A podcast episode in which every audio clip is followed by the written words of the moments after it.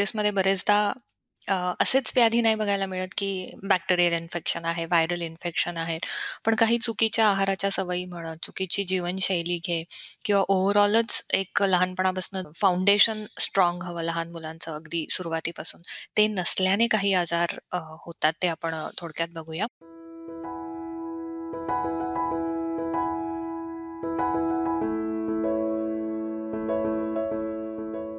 नमस्कार श्रोते हो मी आहे तुमची होस्ट द्वितीया आणि आपल्याबरोबर आहे डॉक्टर रुपाली पानसे. एपिसोड बारामध्ये तुमचं खूप खूप स्वागत आणि आज आपण बोलणार आहोत चुकीच्या आहारामुळे होणारे आजार या विषयावर. सीझन वनमध्ये आपण आहार किंवा डाएट ही थीम घेतलेली आहे. तर हा विषय खूप नॅचरली येतो की असे कुठले आजार आहेत जे कॉमनली होतात चुकीच्या आहारामुळं. सो वेलकम डॉक्टर नमस्कार. डॉक्टर चुकीच्या आहारामुळे होणारे कॉमन आजार कुठले आहेत? बरोबर. आपण ही पूर्ण हा पूर्ण सीझन आपण लहान मुलांच्या आहारावर घेतलेला आहे आणि यू नो प्रॅक्टिसमध्ये बरेचदा अ, असेच व्याधी नाही बघायला मिळत, की बॅक्टेरियल इन्फेक्शन आहे, व्हायरल इन्फेक्शन आहेत. पण काही चुकीच्या आहाराच्या सवयी म्हणा, चुकीची जीवनशैली घे किंवा ओव्हरऑलच एक लहानपणापासून जे आपण नेहमी मी अ, आपण मेन्शन करतोय, की जे एक फाउंडेशन स्ट्रॉंग हवं लहान मुलांचं अगदी सुरुवातीपासून. ते नसल्याने काही आजार अ, होतात ते आपण अ, थोडक्यात बघूया. खाण्याचा जो पहिला संबंध येतो तो खरं तर दातांशी आणि ओरल कॅव्हिटीशी येतो.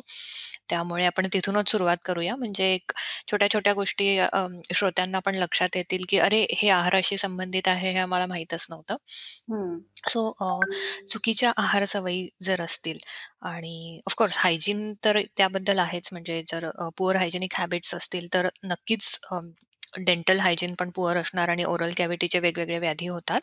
पण खायच्या सवयी चुकीच्या असल्यामुळे देखील काही ओरल कॅव्हिटीचे डिसीजेस लहान मुलांमध्ये आढळतात. फॉर एक्झाम्पल एक साधी गोष्ट आहे, की अन्न हे चावून-चावून न खाता जर कायम ते पातळ स्वरूपातच पहिल्यापासून मुलांना दिलं गेलं, तर ओव्हरऑल चर्निंगची किंवा च्युइंगची जी हॅबिट आहे, आपण अ, हं. बरेचदा वेळोवेळी मेन्शन केलं श्रोत्यांसाठी, की तिथूनच खरं तर फर्स्ट स्टेज ऑफ डायजेशन सुरू होते. सो हं. ही अ, ही स्टेप जर मिस झाली लहान मुलांकडनं वारंवार, तर आणि यू नो हे चावणं हे गालांच्या मसल्सचा पण एक व्यायाम असतो. जिभेचा तो एक व्यायाम असतो आणि हं. ओव्हरऑल डेंटल हायजीनसाठी देखील ते खूप महत्त्वाचं असतं.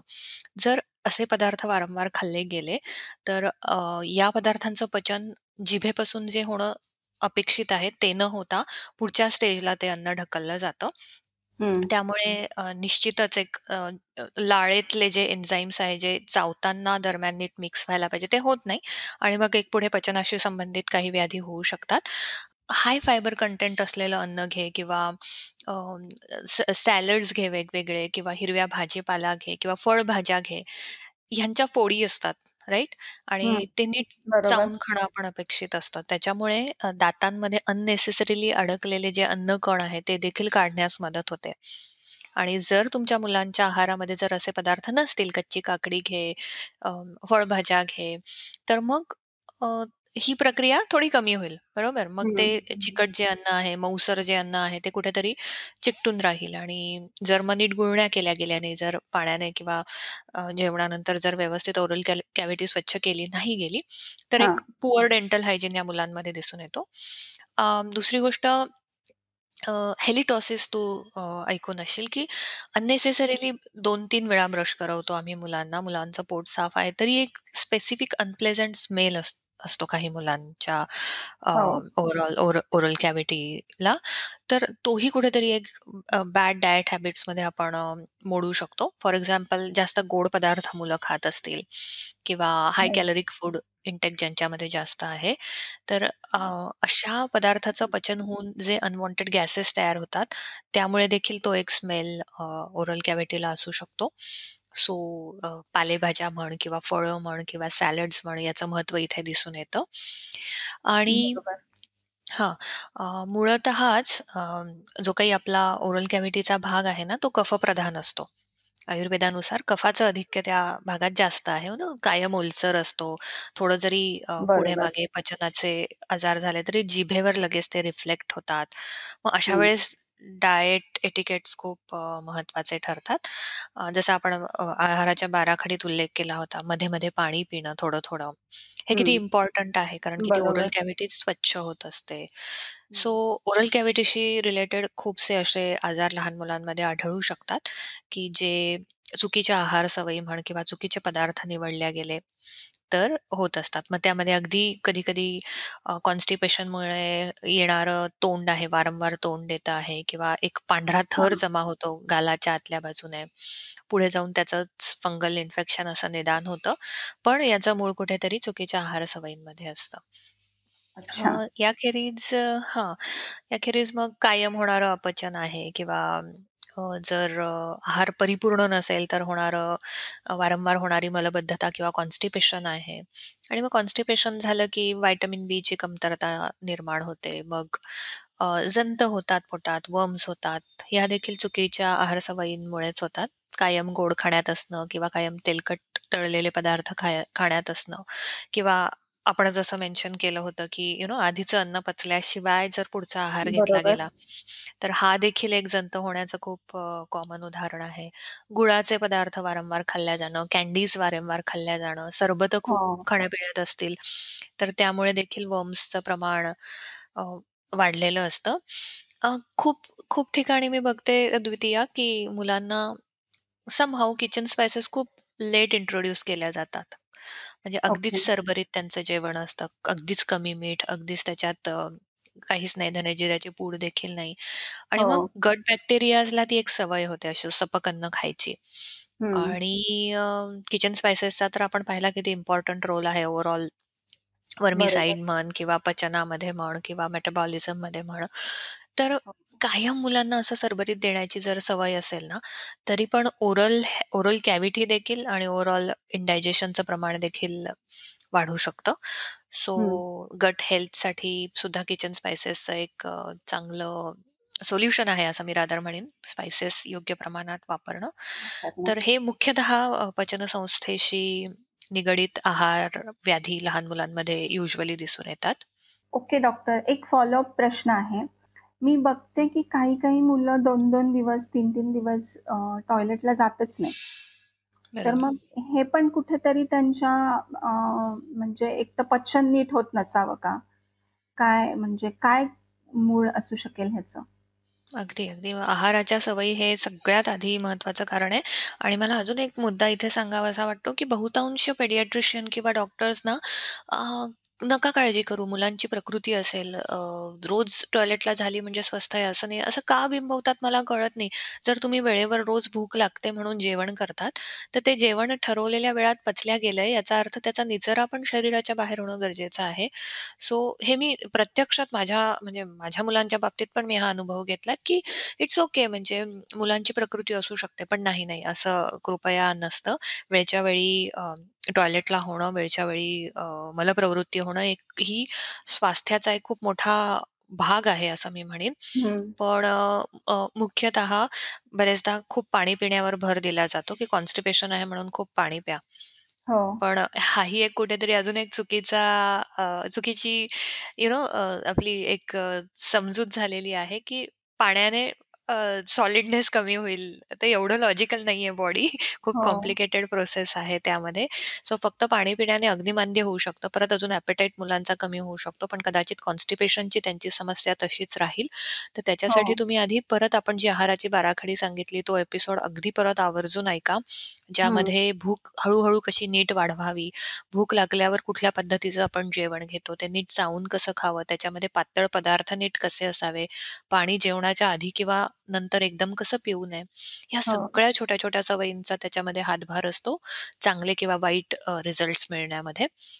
बरोबर. याखेरीज मुलगा किंवा मुलगी जर एकाच पदार्थाचं, एकाच प्रकारचं अन्न खात असेल, दूध पोळी तर हं. दूध पोळीच, वरण-पोळी तर वरण-पोळीच, अ, खिचडी तर खिचडीच किंवा अ, नॉन-व्हेज तर नॉन-व्हेजिटेरियनच. असं जर एकाच पॅटर्न जर असेल ना, तर अशा मुलांमध्ये कॉन्स्टिपेशनची समस्या ही खूपच कॉमन आढळलेली दिसते प्रॅक्टिसमध्ये.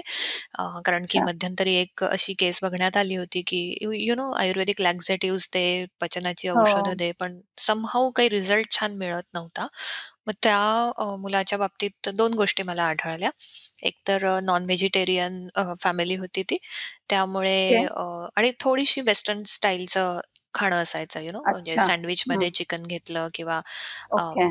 अ, जस्ट शिजवलेल्या चिकनचा रोल खाल्ला असं. हां, तर हां. मग त्यामध्ये स्पाइसेस नसायचे, त्यामध्ये व्हेजिटेबल्स नाहीयेत, अ, हं. कुठलेच अ, पॉलिफिनॉल्स जात नाहीये, कारण की भाज्यांचं प्रमाण कमी आहे बरोबर. आणि ग्लुटन आहे परत, त्यामुळे पोळी तशी पचायला जडच असते. सो बरोबर. अ, प्रोटीन्सच्या नावाखाली अननेसेसरीली त्या मुलाचं ओव्हर न्यूट्रिशन होत होतं. आता हे ओव्हर न्यूट्रिशन म्हणजे चांगलं नाहीये. हे अ, यू नो अनकॉन्शियस न्यूट्रिशन आपण ज्याला आपण कायम हा शब्द वापरला देखील आहे. तर याला हं. संतर्पण म्हणतो आम्ही, की नको तेवढं पोषण आणि मग बरोबर. त्याच्यामुळे पोटाच्या कार्यक्षमतेवर भार येतो आणि कॉन्स्टिपेशन सारखी समस्या होऊ शकते. हं. जर प्रकृती वाताची आणि कफाची असेल तर. पण हं. अगदीच याउलट जर पित्ताची प्रकृती असली ना, तर सेम चुकीच्या आहार सवयींचा रिझल्ट मात्र अगदी अपोझिट होतो. अशा. मुलांना अगदी खाल्ल्या-खाल्ल्या टॉयलेटला जायला लागतं.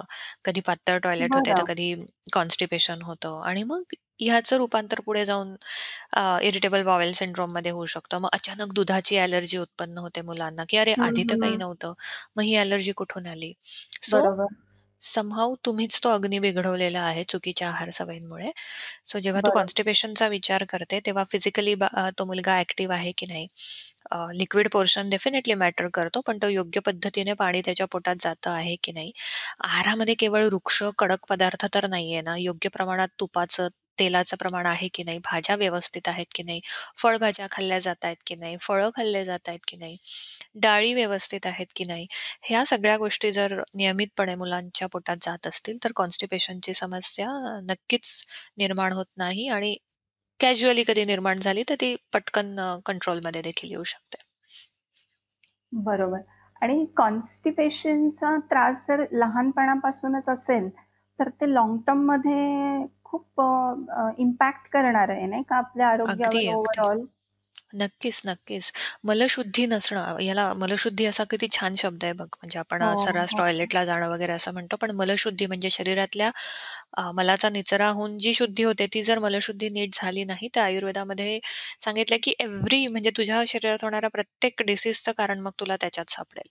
अगदी बरोबर. इमिडिएट रिझल्ट्स घ्यायचे म्हटले, तर अशा मुलांचं वारंवार तोंड द्यायला लागतं. भूक लागत नाही या मुलांना नीट हं, त्यामुळे हं. आणि मग बळजबरी खायला दिलं जातं. मग ते कॉन्स्टिपेशन अजून वाढतं.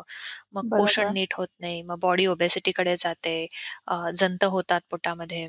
कॉन्स्टिपेशनच्या मुलांना खूप एफर्ट्स करावे लागतात मोशन पास करायला. त्यामुळे मग हं. ॲनसच्या जागी लहान मुलांमध्ये होणारे पाईल्स निर्माण होऊ शकतात किंवा त्या. ठिकाणचं मस्क्युलर वीकनेस येऊ शकतो. पुढे जाऊन अगदी लहान मुलांमध्ये ॲनल प्रोलॅप्स देखील हल्ली खूप कॉमन दिसतात बापरे! अनफॉर्च्युनेटली. तर हे कुठेतरी आपलाच निग्लिजन्स आहे असं म्हणू शकतो. सो व्हिटॅमिन्स नीट ॲब्सॉर्ब केल्या जात नाही जेवणातनं. सो हं, फक्त हं. कॉन्स्टिपेशन आहे याला, असं सांगणारे पॅरेंट्स जेव्हा असं वाटतात, तेव्हा त्याच्यामागे हा सगळा गोतावळा मला जमा झालेला दिसतो. हो, बरोबर आहे. सो नक्कीच ही एक साधी समस्या नाहीये. हो, हो. It can lead to uh, many bigger problems in the long term. नक्कीच. आणि अ, थोडंसं मी हे पण बघितलंय, की पोट जर साफ झालेलं नसेल मुलांचं, त्या पण ते खात नाहीयेत मुलं, तर मग तेव्हा हट्ट करणं, की "नाही खा, नाही खा, तू काही खाल्लं नाहीयेस आज." हे किती योग्य आहे?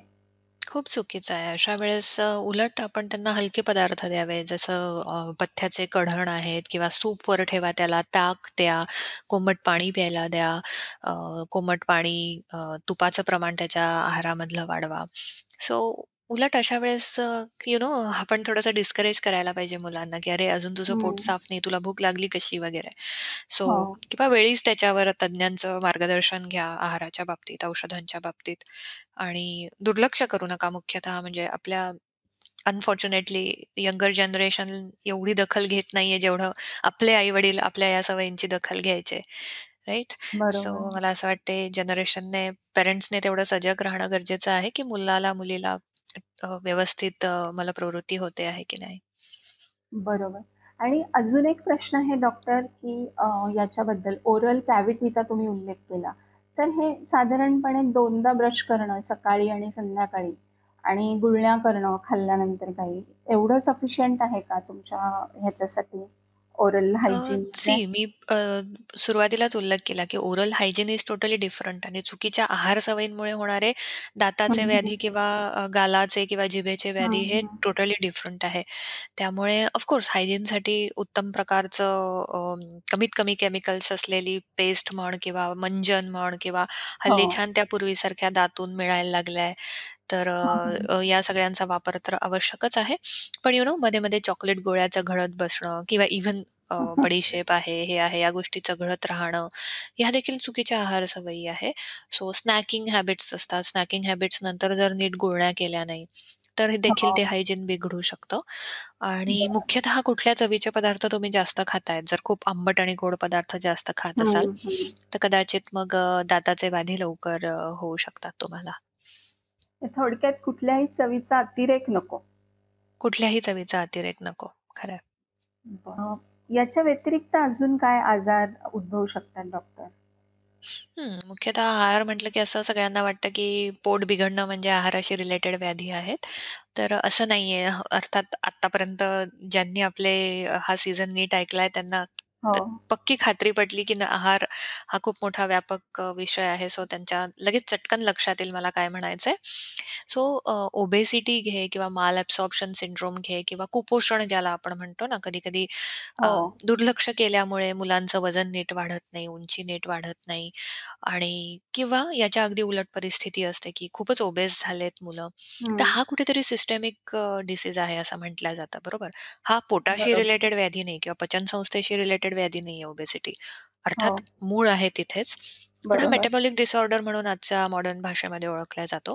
तर हे जे काही मेटाबॉलिक डिसऑर्डर्स आहेत ना, हं, हं. ओबेसिटी आहे, डायबिटीज टाइप 2 डायबिटीज आहे किंवा अ, माल ॲब्सॉर्प्शन सिंड्रोम ज्याच्यामध्ये महत्त्वाचे काही जे न्यूट्रिएंट्स आहेत, मायक्रो न्यूट्रिएंट्स आहेत, ते आतड्यातनं शोषल्या नाही जात. ते मला मला थ्रू म्हणजे टॉयलेट थ्रू बाहेर टाकले जातात. तर मग अशा वेळेस अ, जी काही व्हाईट व्हिटॅमिन डेफिशियन्सी निर्माण होते किंवा जो काही आर्म सर्कम्फरन्स घे किंवा बॉडी वेट रेशो घे, हे सगळं जेव्हा मॅच होत नाही, तेव्हा याला माल ॲब्सॉर्प्शन सिंड्रोम म्हणतात.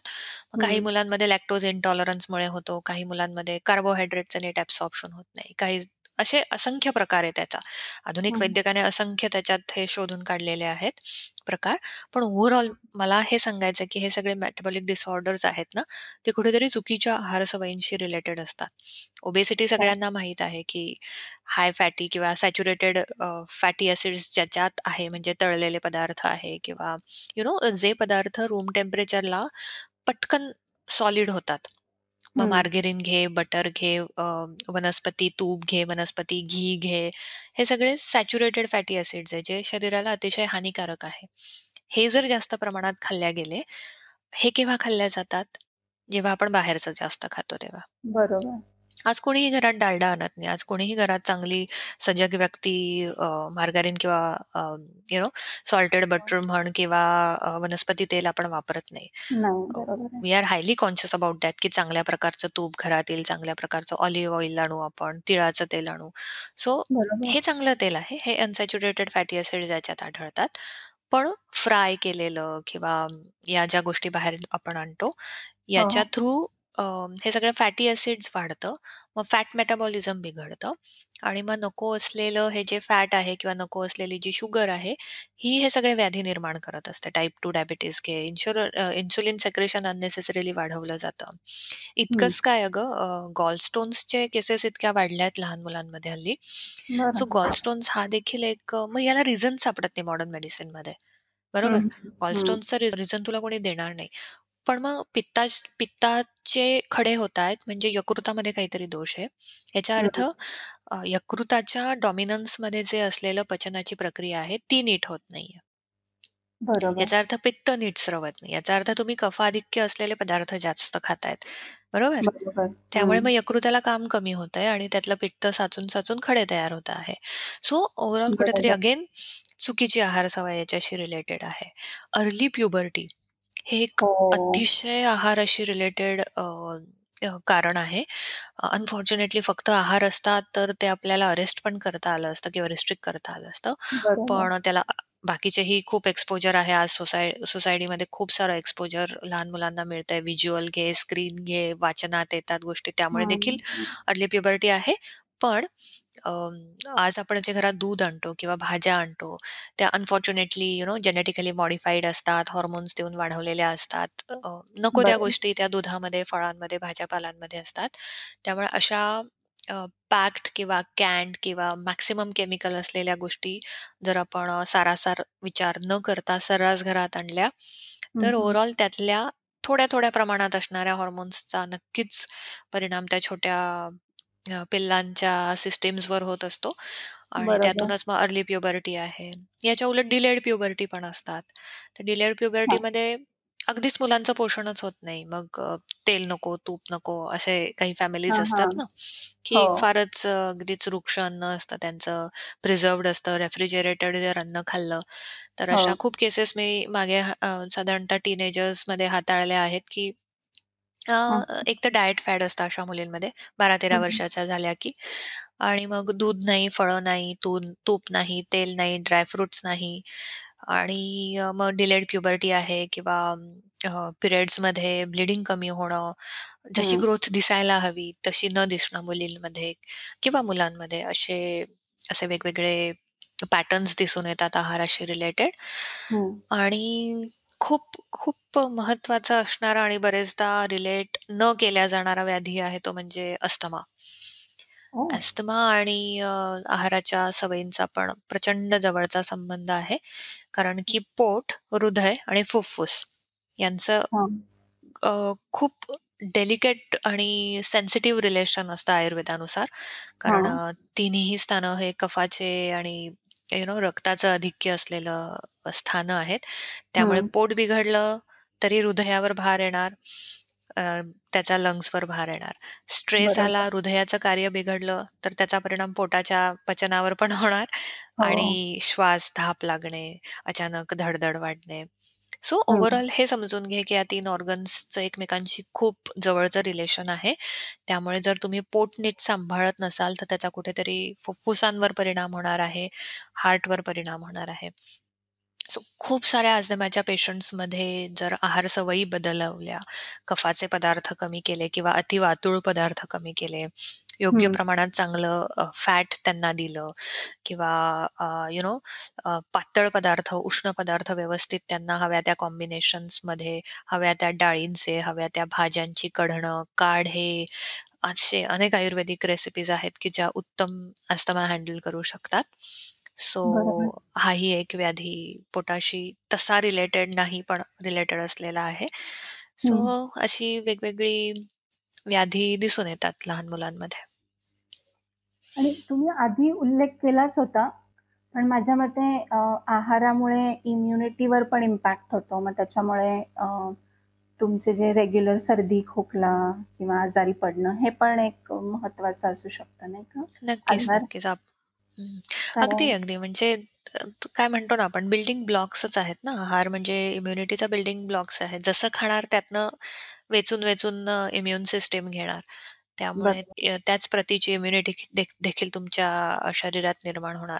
त्यामुळे मला असं वाटतं आहाराचा जी बाराखडी आहे that is the whole take away message from this season I guess, की ते 12 बरोबर. नियम वारंवार वाचकांनी जर वाचले ना, तर मला असं वाटतं कुठल्याही न्यूट्रिशनल सायन्सची गरज पडायला नको एवढं परफेक्टली ते आयुर्वेदात सांगितलेले आहेत.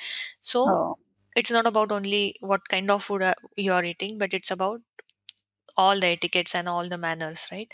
So बरोबर. नक्कीच तुम्ही जसं खाताय, ज्या पद्धतीने जेवताय, ज्या प्रतीचं अन्न खाताय, त्याच प्रतीची इम्युनिटी आणि तसंच तुमची रोगप्रतिकार क्षमता डेव्हलप होत असते.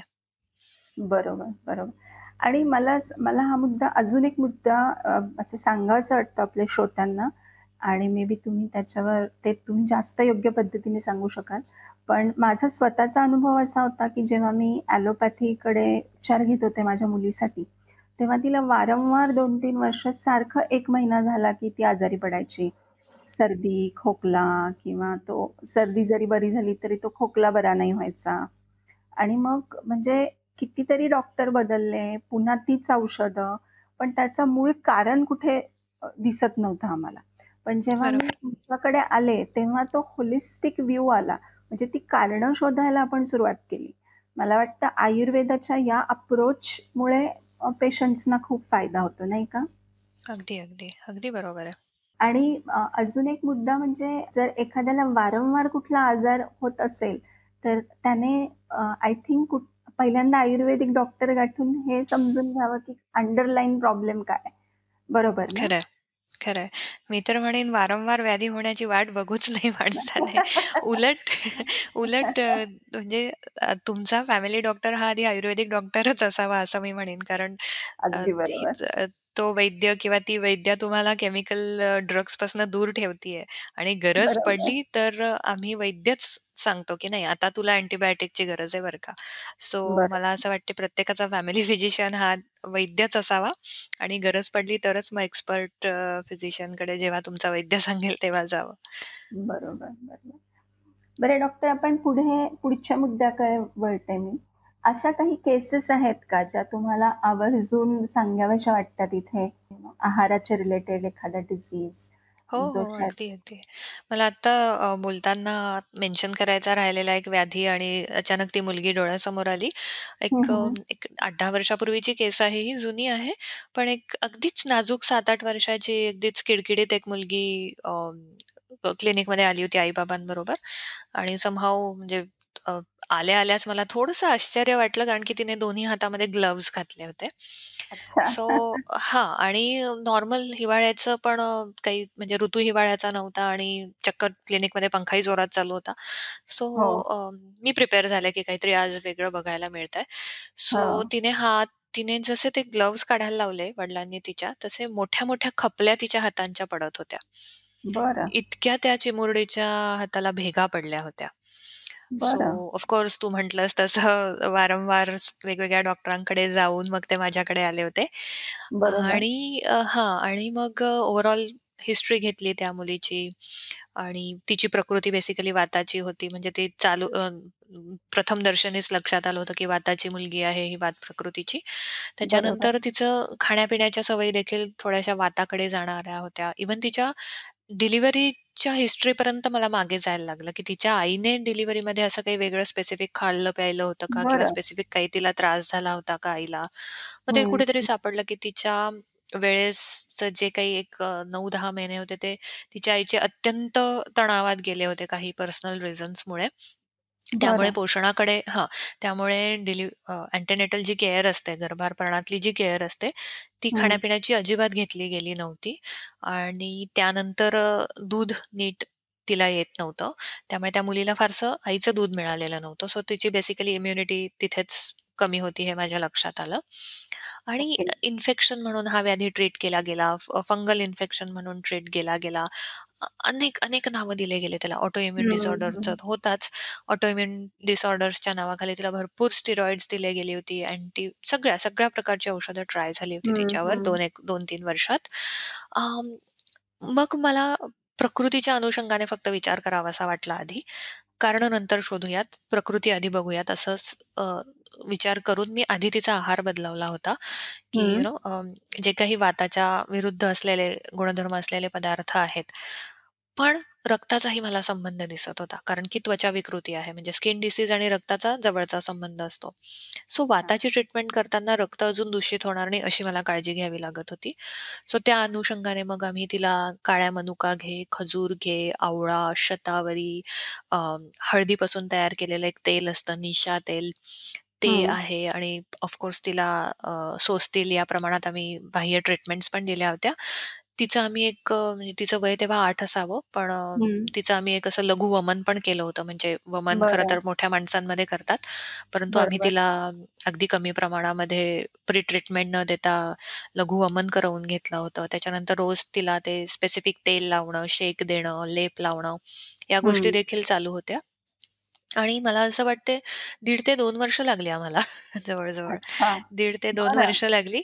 परंतु अ, 80 80 ते 90% त्या मुलीच्या ह्याच्यात फरक पडला होता. म्हणजे ॲट लीस्ट ते हँड ग्लोव्हज काढून अ, खेळू शकत होती. अदरवाईज तू विचार कर, की कधी-कधी हिवाळ्यामध्ये तर रक्त यायचं त्या मुलीच्या हातातनं. बापरे! सो हं. तिचं शाळेत जाणं मुश्किल झालेलं, अशा बऱ्याच गोष्टी झालेल्या.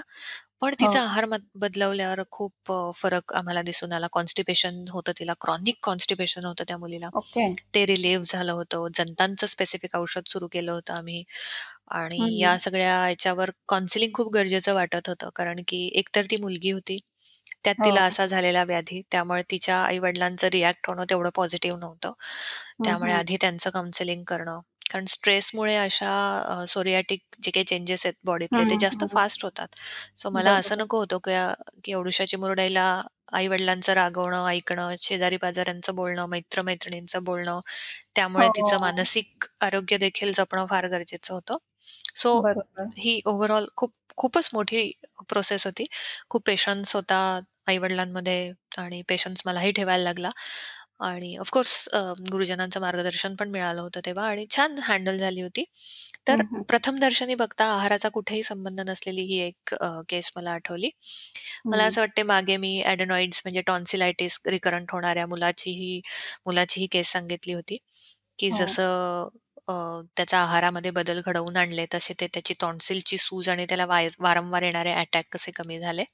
हं, हं. अगदी अ, हीच केस अ, म्हणजे साधारणतः हेच रिझन असलेली अजून एक मुलगी आली होती, की जिला अस्थमा होता. म्हणजे हं, हं. अगदीच नियमितपणे ते स्प्रे, स्टेरॉइड्स वगैरे घ्यायला लागत होते. तिची कफ प्रकृती होती, त्यामुळे तिला अगदीच अ, तिचं गोड आम्ही तेव्हा बंद केलं होतं. थोडेसे काढे अ, मी उल्लेख केला होता तसं पिंपळी, शतावरी आणि दुधामध्ये ते उकळवून देणं वगैरे या गोष्टी खूप हं. आम्ही अ, केल्या होत्या.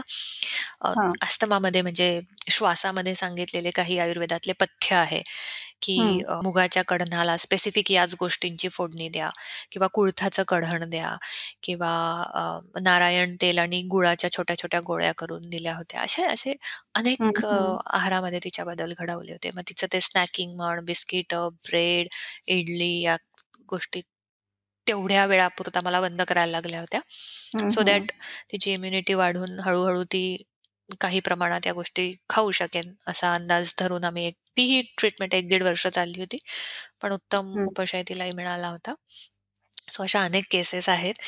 पण आता तू विषय काढल्यावर मला एक खूप वेगळी केस आठवली. ती म्हणजे एक साधारणपणे 13-14 वर्षाच्या मुलाची, की अ, त्याची त्याची फॅमिली ऑफ कोर्स अनेक वर्षांपासून माझ्याकडे येते. त्यामुळे अ, ओव्हरऑल मला माहीत होतं, की फॅमिलीमध्ये कोण-कोण आहेत, काय-काय इश्यू आहेत त्यांचे. हं, सो हं. अ, छान हुशार असणारा, शांत असणारा मुलगा अचानक प्रचंड अ, अ, चिड करणं, राग येणं या गोष्टी अ, हं, दिसून हं. आल्या होत्या त्याच्या वागण्यामध्ये. सुरुवातीला ते यू नो टीनेजर आहे. अ, बरोबर. तो पॅटर्न बदलताय, हार्मोनल शरीरामध्ये बदल होताय, सो एक्सेप्ट करत नसेल वगैरे या हं. अ, कारणांमध्ये ते झाकल्या गेलं होतं. पण अ, काही काळानंतर त्यांना गरज वाटल्यामुळे ते कन्सल्टेशनला आले होते. मग तेव्हा अ, अगदीच यू नो अननोटिस्ड आणि खूपच म्हणजे असं "अरेच्चा! असं आहे?" असं वाटणारा एक मुद्दा समोर आला. तो म्हणजे अचानक त्या मुलाला कॉन्स्टिपेशनचा त्रास व्हायला लागला होता. आणि अच्छा. 13-14, 12-13 वर्षाचा मुलगा निश्चित आईला सांगणार नाही, की "आई मला टॉयलेटला होत नाही." बरोबर? बरोबर, सो बरोबर. तो हाइंडर केला गेला होता. ओके. आणि त्यामुळे मग त्याला त्या खालच्या जागी पेन होणं म्हण किंवा यू नो पाईल्सची सुरुवात झाली होती. त्याला ते हं, अॅड्रेस हं. करता येत नव्हतं पॅरेंट्सला आणि समहाऊ यू नो डॉक्टर्सला पण सांगायची लाज वाटत होती. असं असं थोडंसं ते कॉम्प्लेक्स होतं. हं, पण अ, हं. जसं मोकळं तो बोलत गेला तसं कळलं. मग ऑफ अगेन आहारावरच काम करायला लागला. औषधं निश्चित द्यायला लागली होती त्याला तेव्हा कारण पाईल्सचा त्रास हं, बऱ्यापैकी वाढलेला होता. हं. पण औषधं घेत अ, अ, तिथली काय जी काही अ, स्थानिक चिकित्सा आहे ती आणि आहारामध्ये घडवलेल्या बदलांनी मग ओव्हरऑल त्याला कॉन कॉन्फिडन्स आला, पचन वाढलं आणि मग अ, सगळ्या सिम्प्टम्स रिलीव्ह झाल्या. सो यू नो कधी-कधी आपण म्हणतो की प्रत्येक हो. गोष्ट ही शरीराशी संबंधित नसते, मनाशी पण संबंधित असते. पण या गोष्टीत मला जाणवलं की मानसिक चिकित्सा घ्यायला आलेला रुग्ण होता आणि त्याचं कारण मात्र शारीरिक आहारात. काहीतरी होतं. हो, हो. सो अशी अगदी. ती डिपेंडॅबिलिटी आढळून येते. सो मला परत एकदा नमूद करावंसं वाटतं, की आहाराचा आणि मानसिक स्वास्थ्याचा खूप जवळचा संबंध आहे. कारण की अ, संपूर्णतः पोषण न मिळालेलं शरीर हे मनाचं पोषण देखील नाही करू शकत.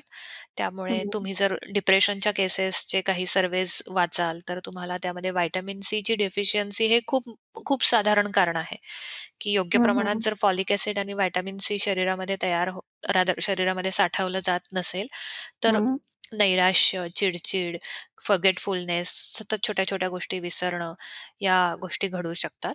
बी कॉम्प्लेक्सचा आणि नर्व्ह हेल्थचा देखील खूप अ, जवळचा संबंध असतो. त्यामुळे या मायक्रोन्यूट्रिएंट्सचं पोषण जर तुम्हाला नीट मिळत नसेल, तर त्याचा परिणाम शारीरिक स्वास्थ्याबरोबर मानसिक स्वास्थ्यावर पण होत असतो. आयर्न डेफिशियन्सी खूप मुलांना चुकीच्या आहार सवयींमुळे आयर्न डेफिशियन्सी, ॲनिमिया झालेला आढळतो. अच्छा. माशांमध्ये मस्क्युलर टोन लॉस झालेला असतो.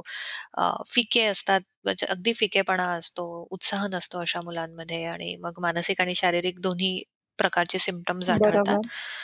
मग छोट्या-छोट्या गोष्टी असतात यू नो लाल रंगाचे पदार्थ घे सगळे बेरीज आहेत, अ, मनुका आहेत, आमसूल आहे, चिंच आहे, फुटाणे, गूळ, अ, हं. खजूर, आवळा, त्याच्यानंतर अ, जर्दाळू, खोबरं यात साध्या-साध्या गोष्टींपासून देखील अ, खूप छान रिझल्ट्स मिळू शकतात. पण ॲनिमियाच्या बाबतीत अजून एक गोष्ट आयुर्वेदिक डॉक्टर लक्षात घेतात ती खूप महत्त्वाची आहे, की त्याचं मेटाबॉलिझमच खराब आहे. त्यामुळे तुम्ही वरनं कितीही ओतलं, तरी त्याच्या शरीराने ते एक्सेप्ट केला पाहिजे. सो आधी काम आम्हाला सगळ्या टिश्यूजवर करायला लागतं, ॲपेटाइटवर करायला लागतं, हो. डायजेशन आणि ॲब्सॉर्प्शनवर करायला लागतं. मग तुम्ही ओता ना, मग त्याच्यात हवं ते बरोबर. ओताल ते शरीर घेईल. सो अशा खूप अ, नाजूक संबंध असलेल्या गोष्टी लहान मुलांच्या बाबतीत पडताळून बघायला लागतात. सो त्यामध्ये ॲनिमिया आहे, अ, मानसिक नैराश्य आहे आणि अनेक अ, गोष्टी निगडीत आहेत. सो असा हा संबंध असतो आहाराचा आणि जनरल डिसीजेसचा. मला एक प्रश्न विचारायचा आहे तुम्हाला डॉक्टर. सो डॉक्टर तुम्ही जी केस सांगितली जिकडे अ, त्या मुलाला चिड होत होती आणि नंतर तुम्हाला अ, तुम्ही त्याचं रूट कॉज आहारामध्ये शोधून काढलं. तर अ, मानसिक आरोग्य आणि आहाराचा एवढं डीप कनेक्शन का आहे? अ, तुम्ही त्याची कारणं सांगाल का? नक्की, नक्की. जरूर चांगला प्रश्न आहे. हां, अ, मी कायम अ, माझ्या बोलण्यात आलंही असेल या अ, पॉडकास्ट सीझनमध्ये, की शरीरामध्ये एकच मेंदू नसतो. शरीरामध्ये 2 मेंदू असतात. एक असतो तो डोक्यात आणि एक असतो तो पोटात. हं, हं. कारण बाळ जेव्हा गर्भावस्थेमध्ये असतं, तेव्हा त्याची सेंट्रल नर्वस सिस्टीम म्हणजे मेंदूची जी नर्व्हस सिस्टीम आहे, ती तयार व्हायच्या कित्येक आधी आपल्या एंटेरिक नर्व्हस सिस्टीम तयार झालेली असते. एंटेरिक नर्व्हस सिस्टीम याचा अर्थ डायजेस्टिव्ह सिस्टीममध्ये असलेलं जे काही असंख्य नर्व्हसचं जाळं आहे, ते सी-एन-एसला म्हणजे प्रॉपर आपल्या डोक्यातल्या मेंदूला देखील कंट्रोल करत असतं अँड वाईस वर्सा. हं. डोक्यातल्या मेंदूचा आणि पोटातल्या मेंदूचा हा असा खूप जवळचा संबंध आहे. त्यामुळे जेव्हा आपण म्हणतो ना, की आहाराने फक्त शरीराचं नाही तर पोषण मनाचं देखील होत असतं. हो. याचं मुख्य एव्हिडन्स हाच आहे.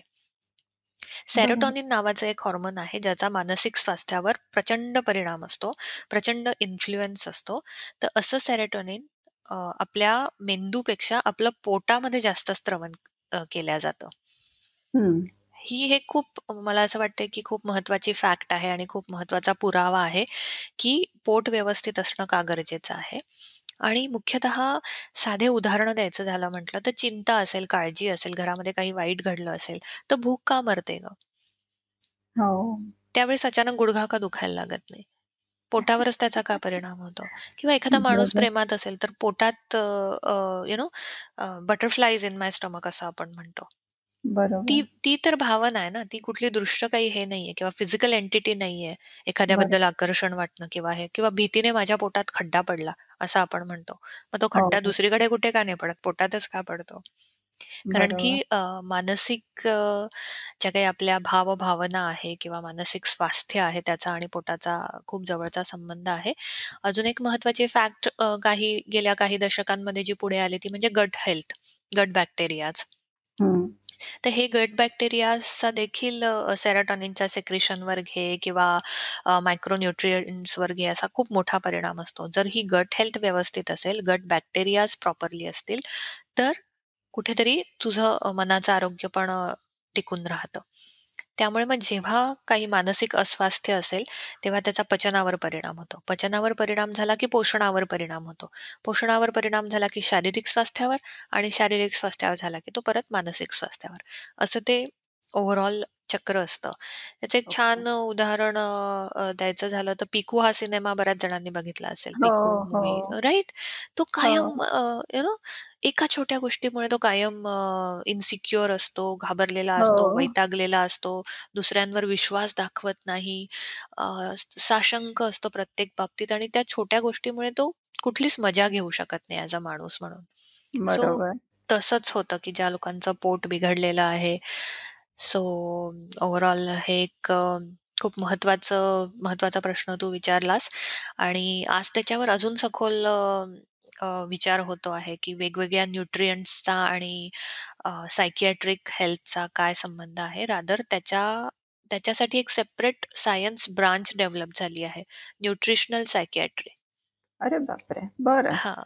तर ती फक्त सायकॉलॉजीशी रिलेटेड न्यूट्रिशनचाच विचार करते. मध्यंतरी बरोबर. आता मी एका इंटरनॅशनल पब्लिकेशनसाठी चॅप्टर दिलं. सो आमचा मुख्य हा विषय हाच होता, की हं, हं. आयुर्वेदिक अ, डायटेटिक्सचा किंवा आयुर्वेदिक आयुर्वेदाने जे मानसिक स्वास्थ्याशी रिलेटेड जे काही अन्नपदार्थ सांगितले आहे, त्यातल्या हं, हं. नक्की काय परिणाम होतो मानसिक स्वास्थ्यावर. सो तो एक त्या अनुषंगाने ते पुस्तक लिहिलं गेलं आहे आणि अतिशय इंटरेस्टिंग आहे.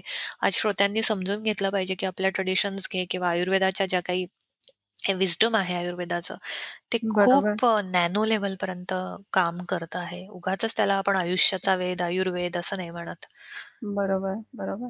नाही आणि खूपच डीप आहे हे. म्हणजे ज्या गोष्टी मॉडर्न अ, अ, किंवा वेस्टर्न मेडिसिनमध्ये एवढ्या डीपमध्ये विचार केलेल्या नाहीयेत, तेवढ्या डीप खूप वर्षांपूर्वीच आयुर्वेदाने विचार केलेला आहे. अगदी, अगदी. आपण नेहमी विरुद्धांनांवर बोललोय द्वितीयात, तर विरुद्धांनांवर काम करणारे देखील अ, आता अ, एक नवीन अ, फूड सायन्समध्ये ब्रांच डेव्हलप होते, की जे हं, खरंच हं. तपासून बघतायत, की हे 2 पदार्थ एकत्र केले तर केमिकल लेव्हलवर काय परिणाम होतोय त्याचा. सो गोष्टी. आता व्हॅलिडेट होतायत. महत्त्व बरोबर. पटतंय आणि ही एक चांगली गोष्ट आहे. पण अनफॉर्च्युनेटली यू नो आपणच कुठेतरी आपली ही एक महत्त्वाची सायंटिफिक ब्रांच विसरलो आहोत. सो मला असं. वाटतंय या निमित्ताने का होईना पण अ, परत एकदा तो एक अ, धागा म्हणा किंवा उत्सुकता निर्माण होईल श्रोत्यांमध्ये आणि निश्चित अ, आयुर्वेदाचा अजून विचार करतील सगळेजण. हो, हो. अगदी, अगदी. डॉक्टर मी बऱ्याच अशा केसेस ऐकल्यात, जिथे लहान मुलांचे केस पांढरे होतायत. तर त्याचा आणि आहाराचा काही संबंध असू शकतो का? हो, हो. अगदी अ, दुर्दैवाने अशा खूप केसेस पाहिल्या मी हाताळल्या आहेत, की अगदी 9-10 वर्षाच्या मुलांचे देखील काही केस पांढरे झालेले दिसतात आणि ते वाढत जातात काही मुलांमध्ये. काही मुलांमध्ये फॉर्च्युनेटली ते कमी करता आले. सो याचा अ, परत एकदा यू नो जे आपण म्हणतो, की फाउंडेशन चुकीचं आहे, की हं, एवढं काय चुकीचा आहार-विहार घेतला या मुलांनी, की त्यांच्या केसांपर्यंत त्याचं रिफ्लेक्शन दिसतंय. कारण की हं, केस हा अस्थिधातूचा बाय प्रॉडक्ट मानला जातं आयुर्वेदामध्ये. सो अ, कुठेतरी मग मेटाबॉलिक काही एरर्स आहेत.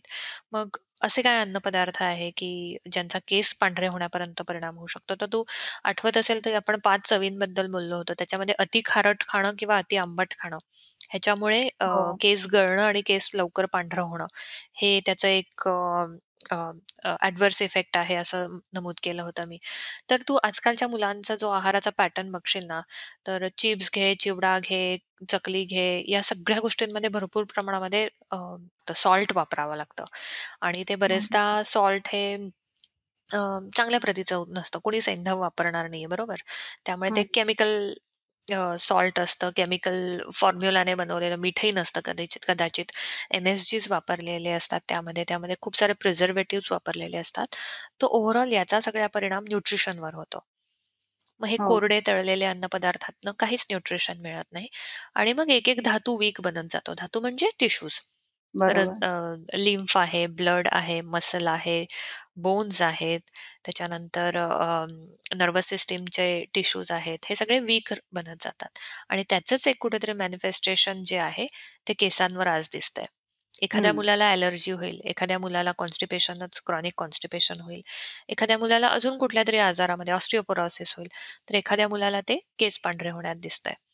सो हा एक बरोबर. खूपच अ, सीरियस मुद्दा आहे, की इतक्या लेव्हलपर्यंत आपण कुपोषण करतोय का मुलांचं, ते बघणं फार गरजेचं आहे. आणि आणि हे कुठे मोस्टली फूड मार्केट या सगळ्या फूड इंडस्ट्री कुठेतरी इथे बरोबर. आहे. बरोबर.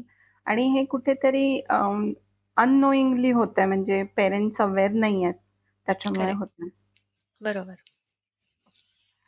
सो डॉक्टर तुम्ही ओव्हरऑल आजच्या एपिसोडमध्ये आपण आहाराची बाराखडी किती महत्वाची आहे हे एक बघितलं आणि दुसरं म्हणजे मला एक प्रश्न विचारायचा होता की एक चौफेर आहार रोज मुलांना दिला जातोय हे कसं पेरेंट्सनी ओळखावं किंवा त्याच्यासाठी काही थंब रूल किंवा असं काही सांगू शकाल का बरोबर आहे. त्याच्यासाठी सगळ्यात महत्त्वाचा जो थंब रूल आहे ना, तो दिनचर्या नीट पाळणं. केव्हाही उठले, केव्हाही ब्रश केला, केव्हाही अंघोळ केली, जेवायला केव्हाही बसले, जे अवेलेबल आहे ते खाल्लं. ही अशी जी दिनचर्या होत चालली आहे ना टिपिकल वेस्टर्नाइज्ड, ती हं, न होणं होऊ देणं हे खूप महत्त्वाचं आहे. यू नो मुलाला किंवा मुलीला अ, ती सवय असणं गरजेचं आहे, की सकाळी उठल्या-उठल्या हे केलं. मग मग बरोबर तिला वेळेवर अ, मलप्रवृत्ती होईल, वेळेवर भूक लागेल आणि हं. ओव्हरऑल खाण्यामध्ये किती गं 3 ते 4 क्ला क्लासिफाय आपण करू शकतो. डाळी, बरं. धान्य, भाज्या, फळं, ड्रायफ्रुट्स. त्यातले ड्रायफ्रुट्स अगदी रोज पोटात गेले तरी काही बिघडणार नाही मी म्हणते. परंतु बरोबर. भाज्या आहेत, डाळी आहेत, कडधान्य कडधान्य देखील रोजची काही गरज नाहीये. परंतु ह्या गोष्टी वेगवेगळ्या भाज्या, वेगवेगळी फळं आणि अ, भाकरी, पोळी या गोष्टी जाणं गरजेचं आहे. योग्य हां. प्रमाणामध्ये पाणी पिणं गरजेचं आहे आणि या सगळ्याबरोबर झोपेची नियमितता पण गरजेची आहे, की एका पर्टिक्युलर वेळेला ते ती मुलगा, मुलगी, घरातले पेरेंट्स हे झोपी गेलेच पाहिजे. मग तो बरोबर. दिवसाचं जे बायो रिदम आहे ना, बायोलॉजिकल क्लॉकचं जे नक्की. रिदम आहे हं. ना, ते फॉलो केल्या गेलं ना, की मग सगळ्या मेटाबॉलिक ॲक्टिव्हिटीज नीट फॉलो केल्या जातात. सो तू हा जो प्रश्न विचारला ना चौफेर आहाराचा, त्याला मी अजून एक जोड देईल, की चौफेर आहार आणि दिनचर्या ओके. याच याचं जे काही एक इंटॅक्ट कॉम्बिनेशन आहे, ते जर फॉलो केलं पॅरेंट्सने, तर आरोग्याचे अर्धे अधिक अ, त्रास मला असं वाटते कमी होईल. बरोबर, बरोबर. खूप महत्त्वाचा खूप महत्त्वाच्या विषयाला तुम्ही ॲक्चुअली हात घातला आणि मे बी आपण दिनचर्या या विषयामध्ये पण डीप जाऊ शकतो आपल्या श्रोत्यांसाठी. कारण मुलांना दिनचर्या पाळणं लहानपणापासूनच कळलं, तर त्याचा उपयोग त्यांना खूप होईल त्यांच्या आयुष्यामध्ये. बरोबर. Thank you doctor. धन्यवाद श्रोते हो. तुम्ही हा एपिसोड मन लावून शेवटपर्यंत ऐकला. त्याबद्दल तुमचे खूप खूप आभार. तुमच्या काही प्रतिक्रिया असतील, तुमच्या काही कमेंट्स असतील, तर त्या नक्की आम्हाला कळवा. आमचे कॉन्टॅक्ट डिटेल्स मी कमेंट्स सेक्शनमध्ये किंवा डिस्क्रिप्शन सेक्शनमध्ये मी देईनच. तर तुमचा अभिप्राय आम्हाला नक्की कळवा. Thank you and bye.